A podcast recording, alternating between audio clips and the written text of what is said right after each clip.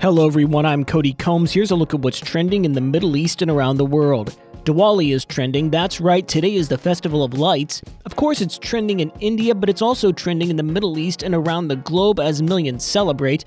Occasionally, the hashtag Green Diwali is being used as well. That's because India's top court banned setting off what it's calling toxic firecrackers in an effort to reduce air pollution. The Hindu Festival of Lights of Diwali is celebrated by hundreds of millions all over the world. At Expo twenty twenty Dubai, there are plenty of Diwali celebrations planned as well.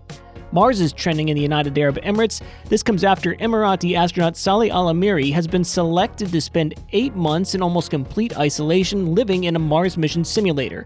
The Mohammed bin Rashid Space Center confirmed the thirty-one-year-old has been chosen to take part in the experiment, which starts today.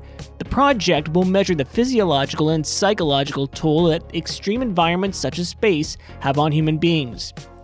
And over in the world of internet search, with more and more countries approving the Pfizer COVID nineteen vaccine for children aged five to eleven, there's been a methodical surge in searches for Pfizer and kids, the U S Food and Drug Administration, and the overall phrase vaccine for kids as more people look at vaccine options for their families.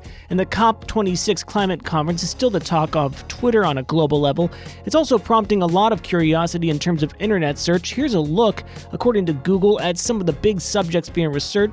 First off, there's a spike in searches for countries with the highest carbon emissions. There's also curiosity about what exactly carbon neutral means, as well as the question, how does carbon become trapped in the earth? That's it for today's Trending Middle East update. For our full range of podcasts, head on over to the podcast section of the national news dot com.